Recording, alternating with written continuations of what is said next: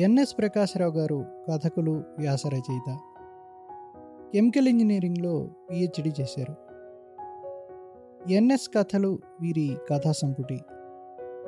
ఈయన విశాఖ రచయితల సంఘంలో క్రియాశీల సభ్యులుగా సేవలందించారు. ముందుగా ఈ కథ గురించి కథా నవీన్ గారు మాట్లాడతారు. కథను మీకు అందించడానికి అనుమతినిచ్చిన శ్రీమతి నళిని గారికి ముందు మాటను అందించిన నవీన్ గారికి కృతజ్ఞతలు.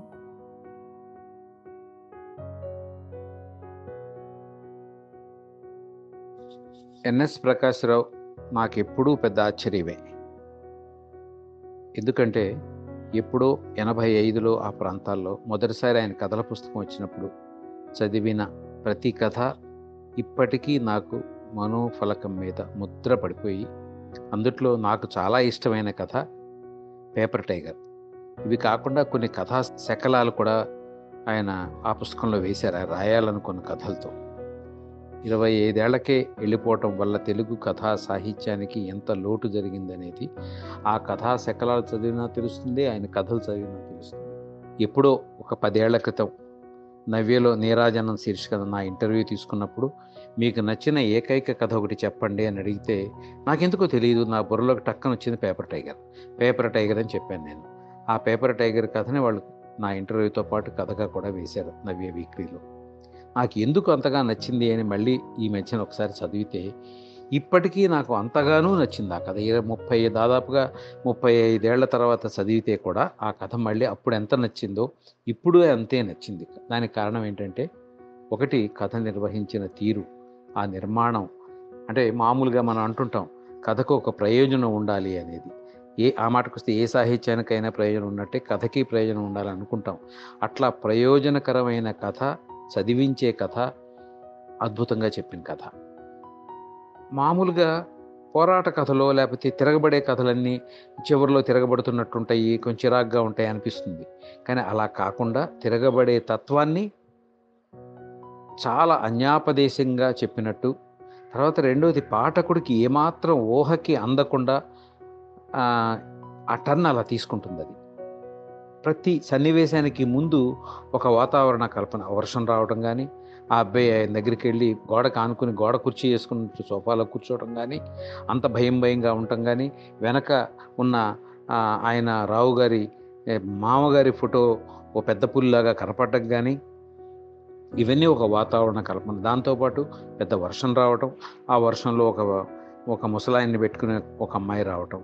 ఈయన వాళ్ళని లోపలికి రానివ్వడు. కానీ వాళ్ళు బలవంతంగా రావడానికి ప్రయత్నం చేసే ముందు వాడిన వర్ణన ఒకటి ఉంటుంది.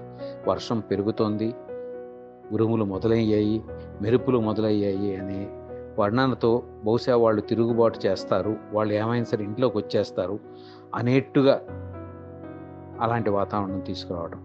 చివరిలో అసలు కథ నాకు నచ్చింది ఎక్కడంటే ఆ వచ్చిన అబ్బాయి ఉద్యోగార్థి వచ్చిన అబ్బాయి బిక్కు బిక్కుమంటూ సోఫాలో కూర్చున్న అబ్బాయి. ఎవరైతే మామూలు అలగా జనం అనుకునేవాళ్ళు అలగా అనే మాట కోటిన్ కోట్ అనుకునేవాళ్ళు ఎదురు తిరిగి లోపలికి వచ్చి కూర్చున్నాక తను కూడా ధైర్యంగా అప్పటిదాకా బిక్కు బిక్కుమంటూ కూర్చున్నవాడు కుర్చీలో హాయిగా కూర్చుని మా చేతులు ఆనించి జేబులోంచి దువ్వెని తీసి తడిచిన తలని క్రాపు దువ్వుకుంటాడు. అప్పుడు దాకా ఆ ధైర్యం అతనికి లేదు. ఆ ధైర్యం ఎక్కడి నుంచి ఇచ్చింది అతనికంటే శ్రామిక వర్గం తిరుగుబాటు చేసినప్పుడు అన్ని వర్గాలకి ధైర్యం వస్తుంది. శ్రామిక వర్గం తిరుగుబాటు చేసినప్పుడు అన్ని వర్గాలు ఆ పోరాటంలో కలిసి వస్తాయి అనడానికి అన్యాపదేశంగా చెప్పిన కథగా ఇంత గొప్పగా చెప్పిన కథ తెలుగు సాహిత్యంలో అతి అరుదైన కథ. నాకు చాలా నచ్చిన కథ చాలా మంచి కథ. ఇందాక నేను చెప్పినట్టే ఇరవై ఐదేళ్ళకి వెళ్ళిపోకపోయి ఉండుంటే ఎన్ని అద్భుతమైన కథలు తెలుగు సాహిత్యానికి వచ్చిండేవో ఎన్ని రచనలు వచ్చిండేవో ఎంతో క్లారిటీ ఉన్న రచయిత అన్నిటికంటే ముఖ్యంగా కార్యకర్త.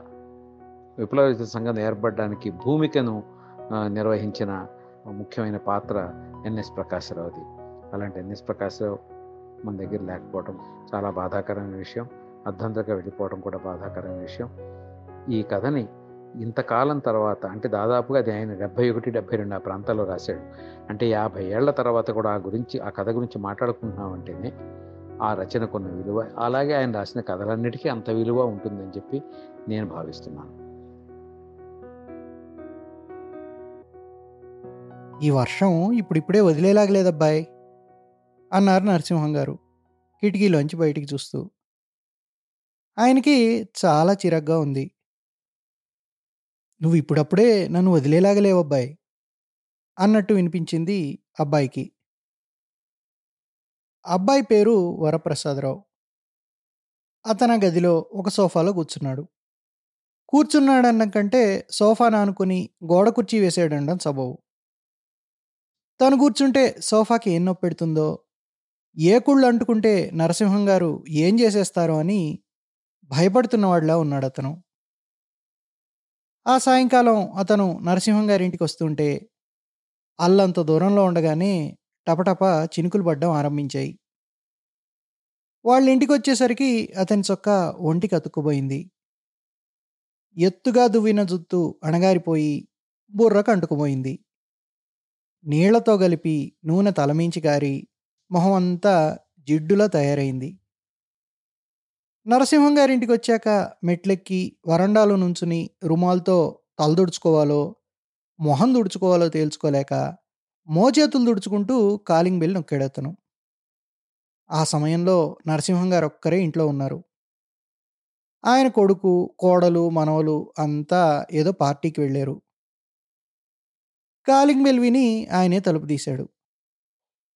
తలుపు తీయగానే చామన చాయవాడు జిడ్డుమోమవాడు రెండు పదుల వయసువాడు భక్కపలుచనివాడు వరప్రసాదుడు కనిపించాడు.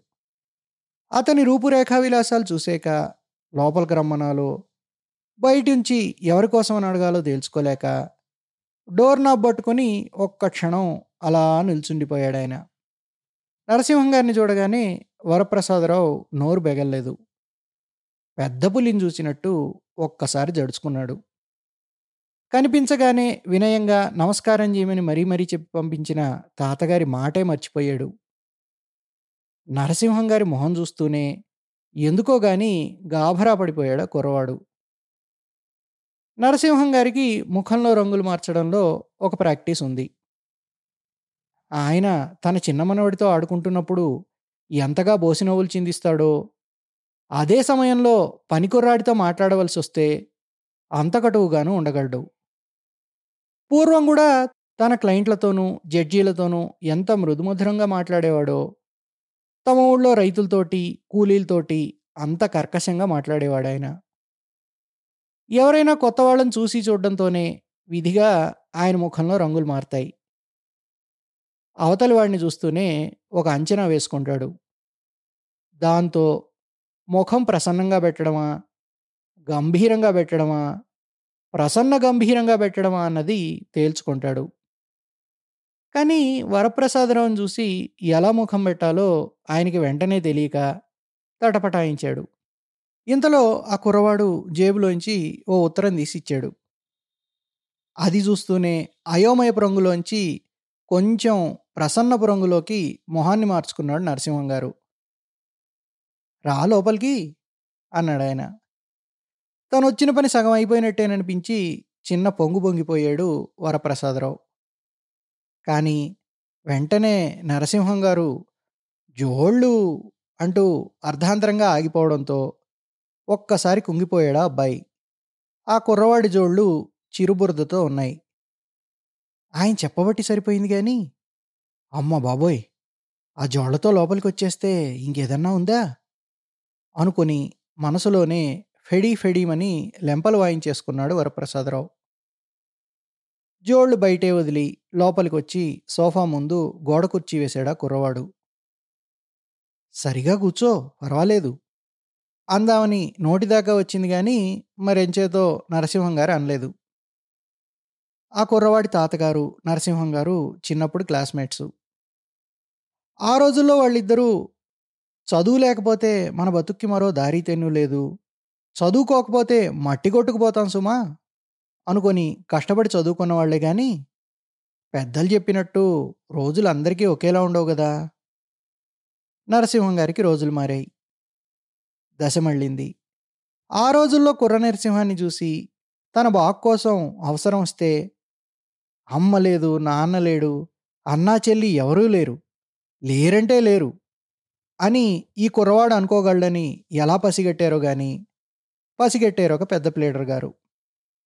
అంత చిన్న వయసులోనే ఆ కుర్రవాడికి జ్ఞానోదయం కలిగినందుకు తెగ మురిసిపోయాడు ఆయన. ఆ తరువాత నరసింహం గారు ఆ ప్లేడర్ గారింటికి ఇల్లరికపుటల్లుడిగా వెళ్ళాడు. మద్రాస్కి లా స్టూడెంట్గా వెళ్ళాడు. కోర్టుకి మామగారు జూనియర్గా వెళ్ళాడు. ఆ తర్వాత ఎన్నెన్నో చోట్లకి ఎంతో గొప్పగా గర్వంగా వెళ్ళాడు. నరసింహం గారికి భగవంతుడంటే చెప్పలేనంత భక్తి. కానీ ఆయనకి మామగారంటే అంతకన్నా ఒక పిసరు ఎక్కువ భక్తి. ఆయన పావు గంట సేపు మాట్లాడాడంటే అందులో అరగంట సేపు మామగారిని గురించిన రిఫరెన్సే ఉంటుంది. నరసింహం గారికి ఇప్పుడు ముగ్గురంటే ముగ్గురే మగపిల్లలు. ఆయన పెద్ద కొడుకు బొంబాయి దగ్గర ఏదో ఆయిల్ రిఫైనరీలో జనరల్ మేనేజర్ హోదాకి ఒకే మెట్టు కింద ఉన్నాడు. అందు గురించి నరసింహం గారు ఎప్పుడూ చిరాకు పడుతూనే ఉంటారు. రెండో కొడుకు ఈ ఊళ్ళోనే యూనివర్సిటీలో అసిస్టెంట్ ప్రొఫెసర్గా ఉన్నాడు. అతను ఇప్పట్లో ప్రొఫెసర్ అవ్వాలంటే ఇప్పుడు ప్రొఫెసర్గా ఉన్న ఆయన హఠాత్తుగా హరిమండం ఒక్కటే మార్గం. అది తలుచుకున్నప్పుడల్లా నరసింహం గారికి ఆ ప్రొఫెసరు పీక పిసిగేద్దాం అన్నంత కోపం వస్తూ ఉంటుంది. మరి మూడోవాడు అమెరికాలో రీసెర్చ్ చేస్తున్నాడు. అమెరికాలో స్టూడెంట్ రివోల్ట్ గురించి ఎప్పుడైనా పేపర్లో చూసినప్పుడు కించిత్ గాభరాబడినా మొత్తం మీద నరసింహం గారికి ఆ చిన్నవాడిని గురించిన చింతేమీ లేదు. ఇక ఆ సమయంలో నరసింహం గారి పుట్టింటి వాళ్ళ దశ కూడా మారింది. చదువు చదివి నాలుగు రాళ్ళు సంపాదించి కుటుంబాన్ని లేవనెత్తుతాడనుకున్న నరసింహం నడి సముద్రంలో సంసారాన్ని వదిలి పూల పొడవలో తన మా నాన్న తను పారిపోతే ఆయన పెద్ద చెల్లెలు చాలా కాలం పెళ్ళిగాక అలా ఉండి ఉండి ఆఖరికి ఉరిబోసుకు చచ్చిపోయింది. రెండో చెల్లి ఎవరో ముసలి ప్లేడర్ గారికి మూడో భార్యగా వెళ్ళిపోయింది. ఆయన అన్నయ్య టీవీతో ఆ మధ్యనే పోయాడు. అన్నగారి భార్య పిల్లలు అంతా ఎక్కడుంటున్నారో ఏమైపోయారో ఎవ్వరికి తెలియదు తండ్రి చిన్నప్పుడే పోయినా నరసింహం గారి తల్లి మటుకు చాలా కాలం పీనుగు బతుకు బతికింది. ముసిలి ముద్దయిపోయి పక్క మీద బట్ట మార్చేవాళ్ళు లేక ఆఖరవస్థలో మరీ ఘోరంగా రోజుకి నలభై సార్లు మంచం దింపేస్తూ ఉంటే వీధరుగు మీద బారేస్తే బతికుండగానే చీమలు పట్టిపోయి ఈగలు ముసిరిపోయి దెయ్యపు చూపొచ్చేసి మందు మాకులు లేక చల్లని మాట మాట్లాడే మనిషి లేక నానాయాతన పడి ఆవిడ ఆఖరికి ఆ దీనబాంధవుడి సన్నిధికి చేరుకుంది. మరి అదే సమయంలో వరప్రసాదరావు తాతగారి దశ కూడా మళ్ళింది. హఠాత్తుగా తండ్రి చచ్చిపోవడంతో ఇంటర్తోనే చదువు ఆపేశాడు ఆయన. ఆ తర్వాత చిన్న చిన్న ఉద్యోగాలు చాలా చేశాడు. పిల్లకింత తిండి పెట్టగలిగినవాడు చాలు అనుకుంటున్న మేనమామ కూతుర్ని పెళ్ళి చేసుకున్నాడు. ఆయనకి ఇద్దరు కూతుళ్ళు ఒక కొడుకు. కొడుకు ఏదో ఫ్యాక్టరీలో పనిచేస్తూ నిచ్చెన జారి నీళ్ళ ట్యాంకులో పడి చచ్చిపోయాడు. ఫ్యాక్టరీ యజమానులు మురిపించి మురిపించి ఇచ్చిన కాంపెన్సేషన్ చేజిక్కించుకుని అతని భార్య పుట్టింటికి చేరింది. రెండో కూతురు కాపురం పర్వాలేదు కానీ పెద్దదాని మొగుడికి స్థిరం లేదు. అతను నెల్లాళ్ళు ఉద్యోగం చేస్తే రెండు నెలలు ఇంట్లో కూర్చుంటాడు.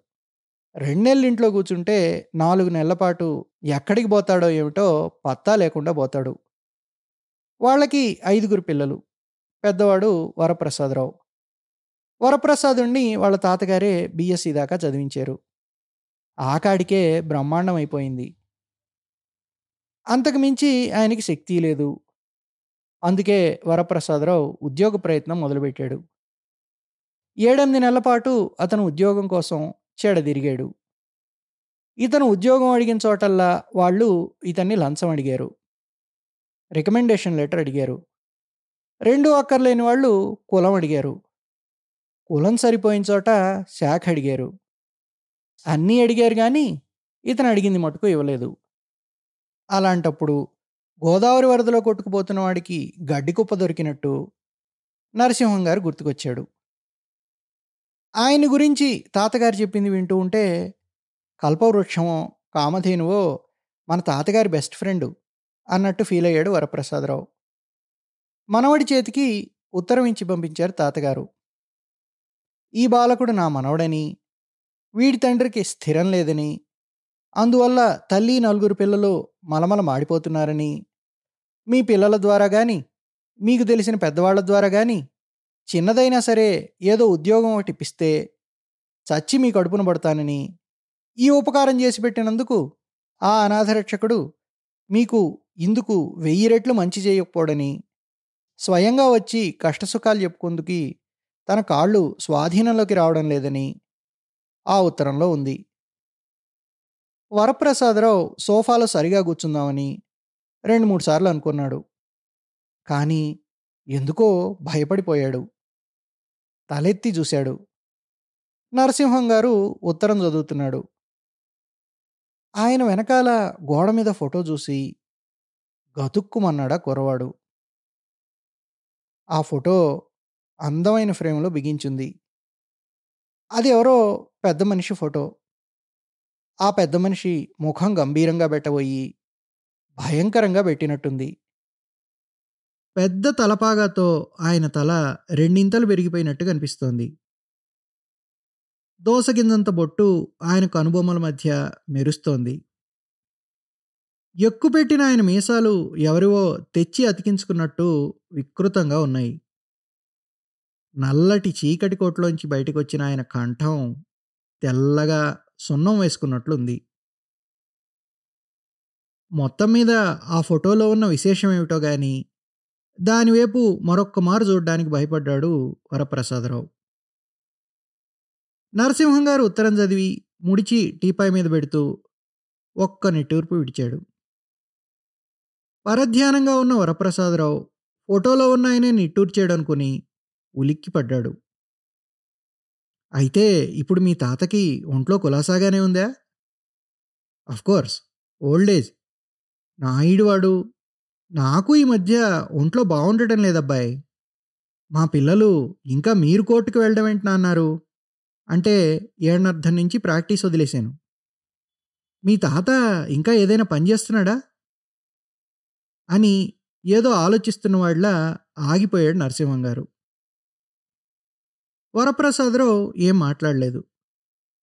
అతనికి ఇందాకటి నుంచి చేతులు ఎక్కడ పెట్టుకోవడం అన్నది పెద్ద సమస్య అయిపోయింది. సోఫా మీద చేతులు పెట్టడానికి అతనికి భయంగా ఉంది. ముణుకుల మీద పెట్టుకుంటే కూర్చోవడం కష్టంగా ఉంది. దానికి తోడు రాగానే నమస్కారం చేయలేదన్న విషయం అతనికి హఠాత్తుగా గుర్తుకొచ్చింది.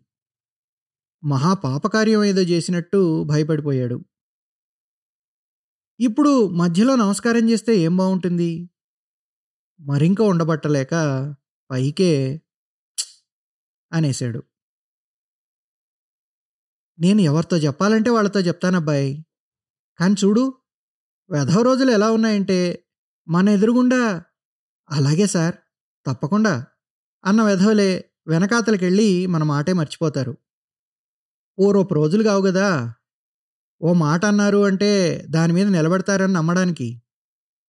నాకేమిటంటే ఓసారి చెప్పిన తర్వాత అది జరగకపోతే నన్నే ఇన్సల్ట్ చేసినట్టు ఫీల్ అవుతాను. అడిగి లేదనిపించుకోవడం కంటే ఊరుకోవడం ఉత్తమం అనిపిస్తోంది నాకు వీళ్ళని చూస్తుంటే. పోనీ మావాడితో చెప్దామంటే అవడానికి మావాడు అసిస్టెంట్ ప్రొఫెసరే అనుకో.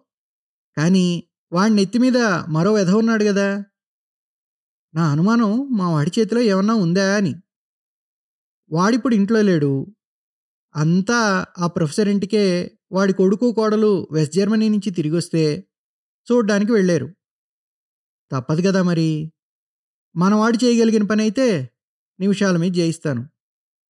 ఆ కాలపు కుర్రవాళ్ళలా కాదు ఇప్పటికి కూడా వాళ్ళంతటి వాళ్ళైపోయాక కూడా నన్ను కన్సల్ట్ చేయిందే ఒక్క పని చేయరు అని మళ్ళీ ఆగిపోయాడు ఆయన తనేం మాట్లాడాలో తెలియక ఊరుకున్నాడు వరప్రసాద్. ఇంతకీ ఈ ముసలాయన ఎవరితోనైనా చెప్తాడా చెప్పడా? కర్ర విరుగుతుందా పాము చూస్తుందా? ఈ గోడ మీద పిల్లి ఎటు దూకుతుంది? అటా ఇటా? మొహం అంతా జిడ్డుగారుతూ చిటపట్లాడుతోంది వరప్రసాదరావుకి. కానీ తుడుచుకుంటే స్టైల్గాడు అనుకుంటారో ఏమిటో అనుకున్నాడు అతను ఈ రోజుల్లో వెధవ కరువు. అన్నిటికీ కరువే తిండికి కరువే ఉద్యోగాలకి కరువే. I tell you one thing నేను ఇంత చదువుకున్నాను అంత చదువుకున్నాను నాకు ఈ ఉద్యోగం సరిపోదు అనుకుంటే మరి లాభం లేదబ్బాయి. ఏదో ఒకటి పని పని చేయడానికి సిద్ధంగా ఉండాలి. ఐ టెల్ యూ ఫ్రాంక్లీ నా పిల్లలెవరికి కూడా నేను జాబ్స్ కోసం ట్రై చేయలేదు. కావాలన్నంత వరకు చదువులు చెప్పించాను. ఆ తర్వాత వాళ్ళ అదృష్టం బాగుంది. భగవంతుడి దయవల్ల వాళ్ళే వాళ్ళే ఏవో మంచి ఉద్యోగాలే సంపాదించుకున్నారు. ఎవళ్ళు నాకేమీ పంపించక్కర్లేదు.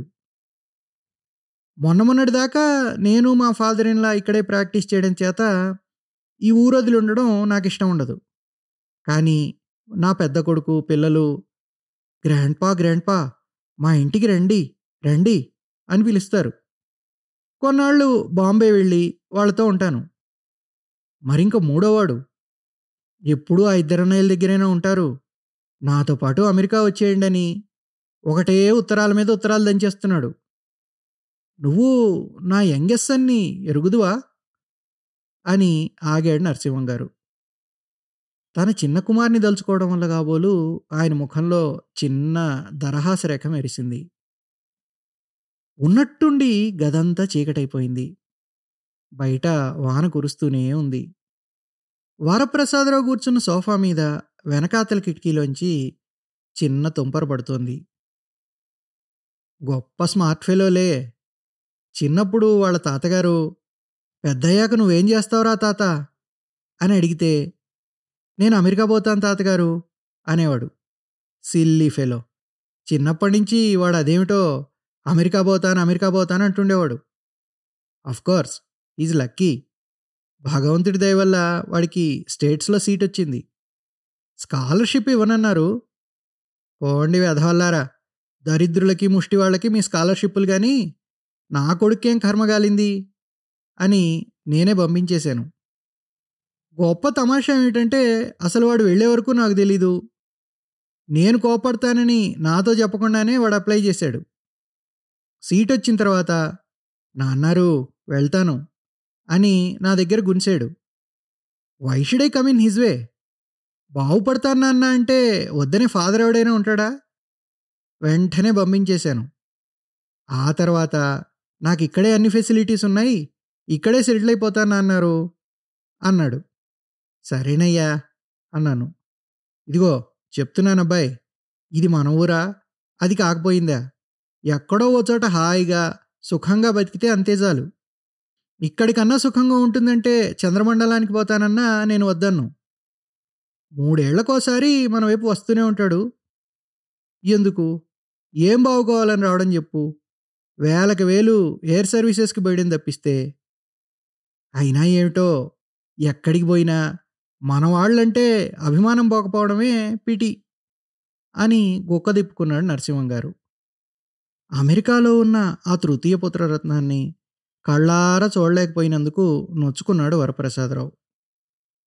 ఒక్క ఘడియ అతను తన ఇంటిని ఇంటికి రాని తండ్రిని మంచం మొదలని తాతగారిని ఏడు పాపని అమ్మని మర్చిపోయి నరసింహం గారే తన తాతగారైతే ఎంత బాగున్నావు కదా అనుకున్నాడు. అందులోకి నరసింహం గారు తన కుటుంబ వ్యవహారాలన్నీ తనతో అంత ఇంటిమేట్గా చర్చించడం అతన్ని ముగ్ధుణ్ణి చేసింది. అంత పెద్దాయన తను వచ్చినందుకు విసుక్కోవడం లేదు. అదే చాలు అనిపించింది అతనికి. వరప్రసాదరావు వీపు మీద వానజల్లు ఉండుండి పడుతోంది. అంతకంతకి వాన ఎక్కువైపోతోంది. చిన్న మెరుపు మెరిసింది. జల్లు కొట్టేస్తోందబ్బాయ్ అన్నాడు నరసింహం గారు. అని ఒక్క క్షణం వరప్రసాదుడి వైపు చూశాడు. అవును నిజమే జల్లు కొట్టేస్తోంది అన్నట్లు బుర్ర ఊపాడు ప్రసాదరావు. చిన్న విసుగులాంటి మూలుగుతో సోఫాలోంచి లేచాడు నరసింహం గారు చుట్టూ తిరిగి వెళ్ళి ప్రసాదరావు వెనకాతలున్న కిటికీ అద్దాల తలుపులు మూసేశాడు. ఊని పుచ్చుకొని ఒక్క లెంపకాయ కొట్టినట్టు అనిపించింది ప్రసాదరావుకి. అతని గుండెలు అతివేగంగా కొట్టుకున్నాయి. తల తీసి ఎక్కడైనా పెట్టేద్దాం అనిపించింది అతనికి. అద్దాల తలుపులోంచి బయటికి చూస్తూ ఈ వర్షం ఇప్పుడప్పుడే వదిలేలా లేదబ్బాయి అన్నారు నరసింహం గారు. ఎక్కడో దూరంగా పిడుగుపడింది నువ్వు ఇప్పుడప్పుడే నన్ను వదిలేలాగా లేవు అబ్బాయి అన్నట్టే వినిపించింది వరప్రసాదరావుకి. ఉన్నట్లుండి అతనికి వెన్నుపూసలోంచి వణుకు ఆరంభమైంది. బయట హోరున వాన కురుస్తోంది. ఉండుండి ఆకాశం పెద్ద వెలుగుతో చీల్చుకుంటోంది. దూరంగా గేట్ అవతల వీధిలో దీపస్తంభానికి గట్టిన గేదె ఒకటి తడిసిపోతుంది. దాని ముందు వేసిన గడ్డిపరకలు నీళ్ళల్లో కొట్టుకుపోతూ ఉంటే వెర్రిముండలా చూస్తూ ఉండిపోయిందా గేదె. ఎక్కడి నుంచో కుక్కపిల్ల ఒకటి తడిసిపోయి చలిగ్గాబోలు కుయిం కుయిమని అరుస్తోంది. గదిలో ట్యూబ్ లైట్ వేసి మళ్ళీ వచ్చి సోఫాలో కూర్చున్నాడు నరసింహం గారు. టింగ్ టింగ్ అని చప్పుడు చేస్తూ గుప్పున వెలిగింది ట్యూబ్ లైటు. మూలన్ నెక్కి ఉన్న ఎలుకని టార్చ్ లైట్ వేసి మరీ ఇల్లి పట్టుకున్నట్టు అనిపించింది వరప్రసాదరావుకి.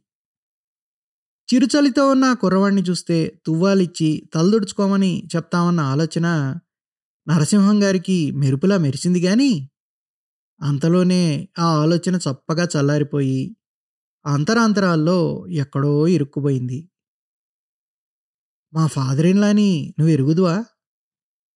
నరసింహం గారి వైపు చూశాడు ప్రసాదరావు బితుకు బితుకుమంటూ. ఆయన ఒక్క పిసరు వెనక్కి తిరిగి తన వెనకాతలున్న ఫోటోని చూశాడు. ఆ ఫోటోను చూస్తూనే నరసింహం గారి ముఖం ఒక విధమైన తేజస్సుతో వెలిగిపోయింది. వరప్రసాదరావు మళ్ళీ ఆ ఫోటో చూశాడు. అతను ఇంతకు ముందు గమనించలేదు కానీ ఆ బొమ్మలోని పెద్ద మనిషి చిన్న నవ్వు నవ్వడానికి ప్రయత్నిస్తున్నాడు. ఆ నవ్వు శవం నవ్వినట్టుండి పరమ భయంకరంగా ఉంది. కళ్ళు దించేసుకున్నాడు ప్రసాదరావు. నరసింహం గారు గొంతు సవరించుకున్నారు. నువ్వు ఎరుగోలే. మీ తాతగారికి బాగా తెలుసును. కానీ అబ్బాయి చెప్తున్నాను. అలాంటి మనిషి నూటికో కోటికో ఒకరుంటారు. ఆయన ఎన్ని పుస్తకాలు చదివారు? ఎంత జ్ఞానం సంపాదించారు? ఆయన్ని చూస్తూ ఉంటే మనం ఎప్పటికైనా ఈయన సంపాదించిన జ్ఞానంలో నూరో వంతు సంపాదించగలనా? అని నాకు అనిపించేది కానీ చెప్తున్నాను విను. Never never in my life నేను మాత్రం ఇప్పటిదాకా సాధించలేకపోయాను. అంత పండితుడైనా అలాంటి దైవభక్తుడిని మళ్ళీ మరోని చూడలేదు నేను. ఈ రోజుల్లో చదువుకున్న ప్రతిగాడిద దేవుడు లేడు దయ్యం లేదు అంటూ బయలుదేరుతున్నారు కానీ వీళ్ళందరూ లేడనేస్తే లేకుండా పోతాడా ఏమిటి? What do you say? నువ్వు నమ్ముతావా నమ్మవా? అని ఆగాడు నరసింహం గారు. వరప్రసాదరావు ఏదో చెప్దామని నోరిప్పాడు కానీ అతను చెప్దామనుకున్న ముక్కలు గొంతు కాటం వచ్చి గుటకతో మింగుడు పడిపోయాయి. నరసింహం గారు ఏమనుకున్నారో ఏమో మళ్ళీ మొదలెట్టాడు.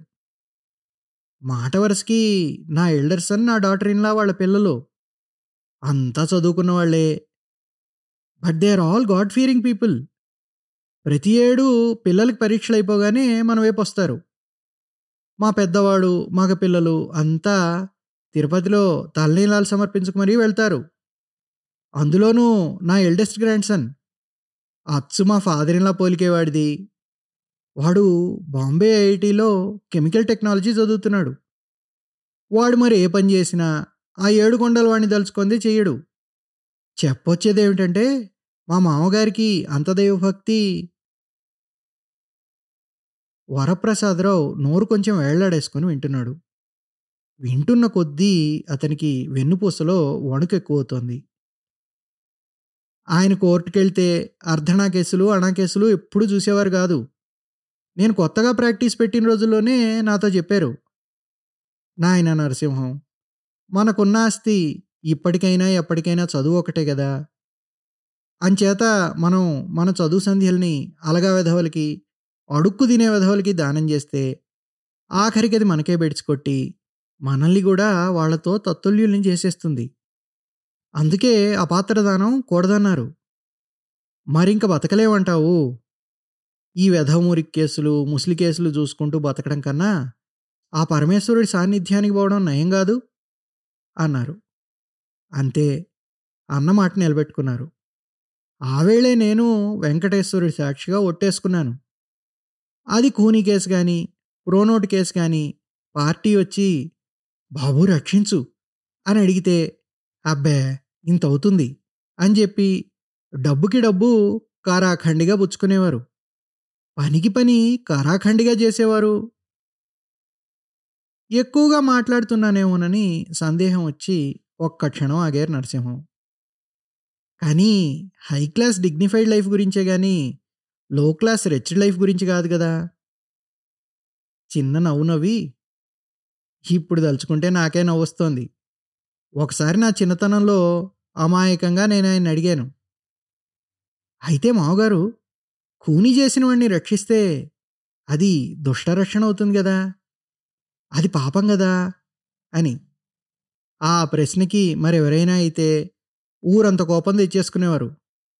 కానీ ఆయన మాత్రం అంతా విని చిన్న నవ్వు నవ్వి అది కానే కాదోయ్ మనం చేస్తున్నదేమీ లేదు. ఆ చచ్చిపోయినవాడు వీడి చేతుల్లో చావలసి ఉండి వీడికి వాణ్ణి చంపాల్సి ఉండి వీడు బతకవలసి ఉండి మన దగ్గరికి రావాల్సినప్పుడు మధ్యలో మనం దుష్టరక్షణ అవునా కాదా అని ఆలోచించడానికి ఆ జగత్పాలకుడి చర్యల్ని ప్రశ్నించడానికి నువ్వు కానీ నేను కానీ ఎవళ్ళమైనా ఎవళ్ళమై ఎవడి కర్మ పరిపాకం ఎలా ఉంటే అలా జరుగుతుంది అని సులువుగా చెప్పారు అన్నారు నరసింహం గారు అలా గోడ కుర్చీ వేయడం వల్ల వరప్రసాదరావు కాళ్ళు తిమ్మిరెక్కి వణుకుతున్నాయి. మెడ నొప్పెడుతోంది. తలెత్తి చూశాడు. ఎదురుగా ఫోటోలో ఉన్న ఆయన బతుకులో ఇంకా అంత చూడాల్సినవి ఎన్నో ఉండగా అప్పుడేలాగా చచ్చి శవాన్నైపోయానే అన్న అసూయతో బతికున్న వాళ్ళని శపిస్తున్నట్టు చూస్తున్నాడు. వెంటనే కళ్ళు తిప్పేసుకున్నాడు వరప్రసాదరావు.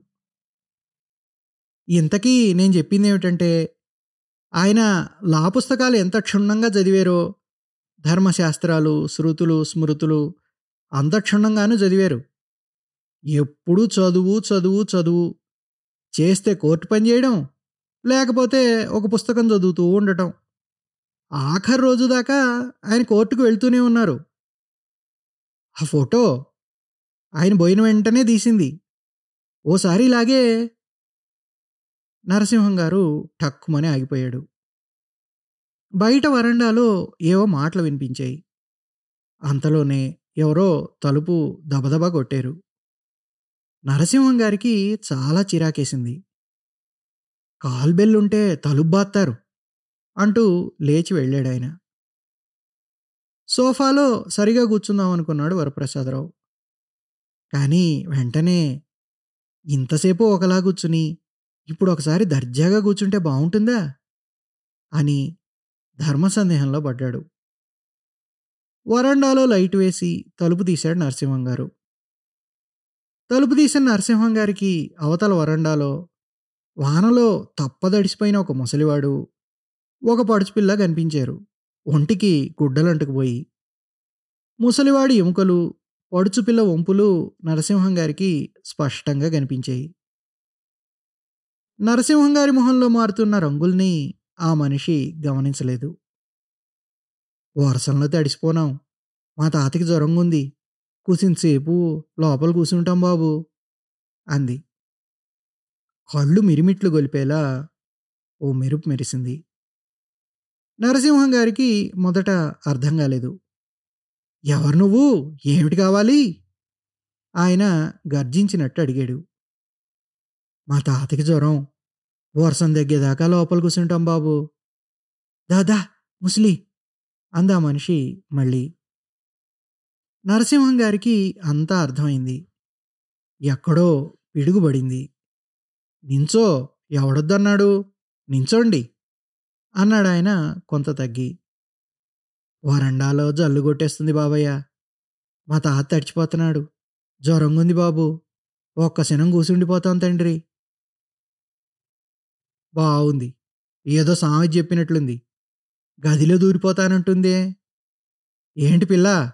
వరండాలో నించోమంటే నీకు కాదు అంటూ తలుపు వేసేశాడు నరసింహం గారు బాబు బాబా బాబు.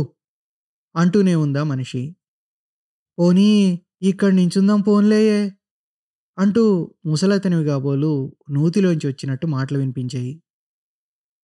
నరసింహంగా రొప్పుతూ వచ్చి సోఫాలో కూర్చున్నాడు. చూడు ఆ ముండ అథారిటీ. లోపలికి వచ్చేస్తుందట లోపలికి. ఇదే ధర్మసత్రం అనుకుందో దీని బాబుగారు కట్టించిన ఇల్లు అనుకుంటోందో. ఆ ముసలి చూడు ఇప్పుడా మరో క్షణంలోనా అన్నట్టున్నాడు. వరండాలో నించోనిస్తే గదిలోకి వస్తానంటోంది ఆ తర్వాత దాని సొమ్మేం పోయింది. ఆ జబ్బు వెధవకి మంచం ఏమంటుంది? నాయనా బాబు అని బతిమాలితే లొంగిపోయి లోపలికి రాణిస్తాననుకుంటోంది కాబోలు. దొంగముండ పోనీ కదా అని రాణిస్తామనుకో తీరా ముసిలాడు ముసలాడు ఇక్కడే గుట్టుకోమంటే వెధవకి ఏ రోగమో ఉష్టమో ఉంటోంది ఏమో ఏ విషజ్వరం ఎవరికి తెలుసు? అయ్యో పాపం అనుకుంటే ఆ వెధవ రోగాలన్నీ మన ఇంట్లో ప్రవేశించి మనల్ని మీకు తినేస్తాయే? ఆ వెధవలకైతే పర్వాలేదు.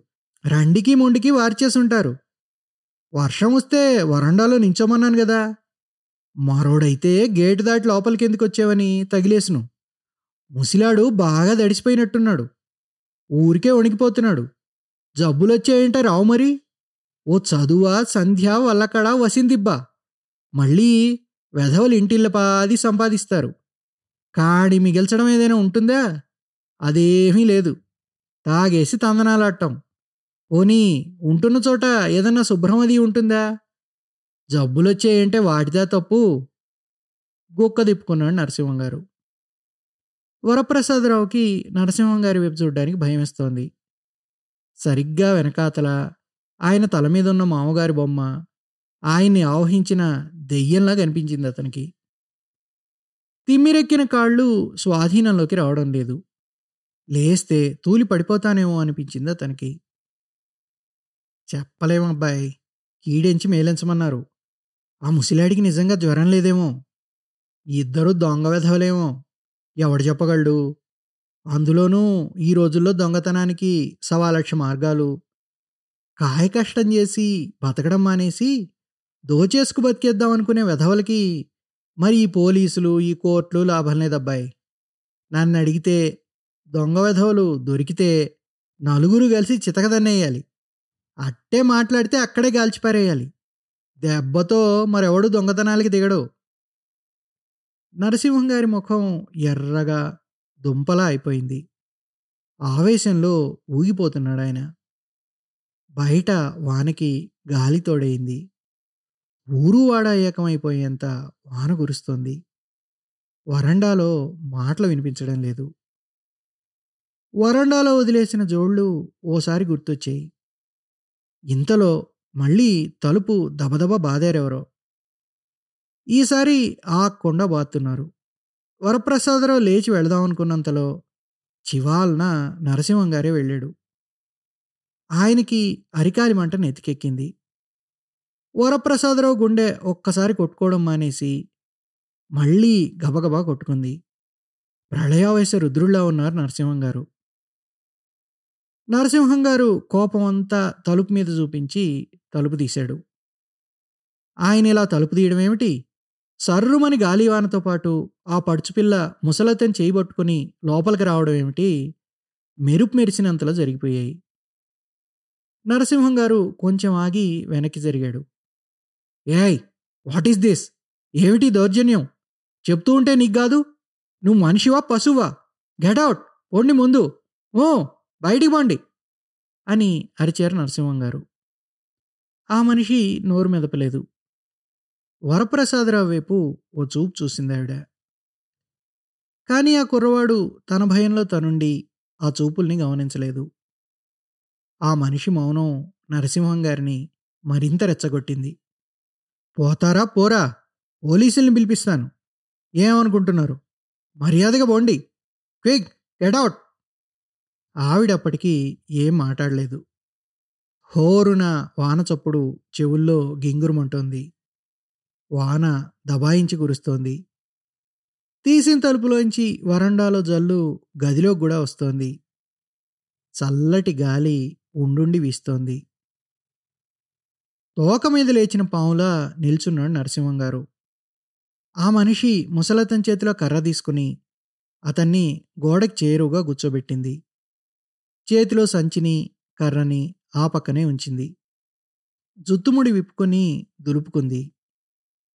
నరసింహం గారు ఈ అవమానాన్ని సహించలేకపోయాడు. రాస్కెల్స్ మీరు ఇలా బోరు పోలీసులకు ఫోన్ చేస్తాను అంటూ ఫోన్ దగ్గరికి నడిచాడు ఆయన. జుత్తు ముడి వేసుకుని కొంగు బిగించి కొంచెం ముందుకొచ్చిందా అమ్మాయి. ఈ క్షణంలో ఏ సిద్ధుడో వచ్చి తన్ని మాయం చేస్తే బాగుండును అనుకున్నాడు వరప్రసాదరావు. ఏటి బాబు పోలీసులు పిలిపిస్తాను పోలీసులు పిలిపిస్తానని జడిపిస్తున్నావు. పిలు బాబు పిలు. అంతకంటే నువ్వు మాత్రం వెయిట్ చేయగలవు? వాళ్ళు నీ చేతులున్నారు కనుక వాళ్ళని పిలుస్తావు. పోలీసు వాళ్ళని కాకపోతే మిలిటరీ వాళ్ళని పిలువు ఏటి? నా నేను నీ ఒంటి మీద చేసినానా నీ ఇల్లు అడిగినానా నీ కోకలు అడిగినానా నీ డబ్బు అడిగినానా ముసిలిముండా కొడుకు నిష్కారణంగా చచ్చిపోతాడు. వర్షం ఒగ్గగానే పోతాం బాబు అన్నాను. అంతేనా? అంతకంటే ఏటైనా అధికంగా అడిగినానా? చెప్పు అందా మనిషి మర్యాదగానే. ఈ వెధవ కబుర్లు చాలు కానీ ఫో బయటికి. I will neck you out మిమ్మల్ని మెడబట్టకి గెంటేస్తాను ఓడిని ముందు అరిచాడు నరసింహం గారు ఫోన్ ఎత్తుతూ ఏటి బాబు? మర్యాదగా నాయనా బాబు అంటే బిర్ర బిగిసిపోతున్నావు. నన్ను వెళ్ళాను బాబు మేము వెళ్ళాం. ఇక్కడి నుంచి ఒక్క కడుగు కూడా కదలాం. ఏటి చేస్తావో చెయ్యి. వర్షం ఒగ్గాల మావు కదలాలా నీ సిత్తంకి వచ్చింది చెయ్యి. పోలీసు వాళ్ళనే పిలిపించుకుంటావో మిలిటరీ వాళ్ళని పిలిపించుకుంటావో నీ ఇష్టం. కూసోరా ముసలి. అంటూ లేచిపోతున్న ముసలతని కూర్చోబెట్టి అక్కడే ఉన్న కిటికీలో కూర్చుంది ఆ పడుచుపిల్ల నరసింహం గారు ఫోన్ దించేశారు. పడుచుపిల్ల వయసు చూసే దించేశారో. ముసలతని జబ్బు చూసే దించేశారో? ఇది అపాత్రదానం కాదని తమని తాము నమ్మించుకుని దించేశారో? పోలీసుల్ని ఇంట్లోకి రానివ్వడం కోరి శనిని ఇంట్లోకి తెచ్చుకోవడమే అనుకొని దించేశారో? ఎందుకో గాని మొత్తం మీద ఫోన్ దించేశారు నరసింహం గారు. వేధవులకి చెప్తే అర్థం కాదు అంటూ కొనుక్కున్నారు. నరసింహం గారు ఖర్చు సర్దుకుంటున్నారు. గోడ మీద ఫోటో బోన్లో బంధింపబడ్డ పులిలాగా సీసాలో దిగబడిన పిశాచంలాగా గీలగిలలాడుతోంది. వరప్రసాదరావు టీవీగా సోఫాలో వెనక్కి జారబడి బ్యాక్ పాకెట్లోంచి దువ్వెందీసి జుత్తు మీదికి దూకున్నాడు. రుమాల్తో ముఖం దొడుచుకున్నాడు వరండాలో వానజల్లు పడుతూ తివాచీని తడిపేస్తోంది.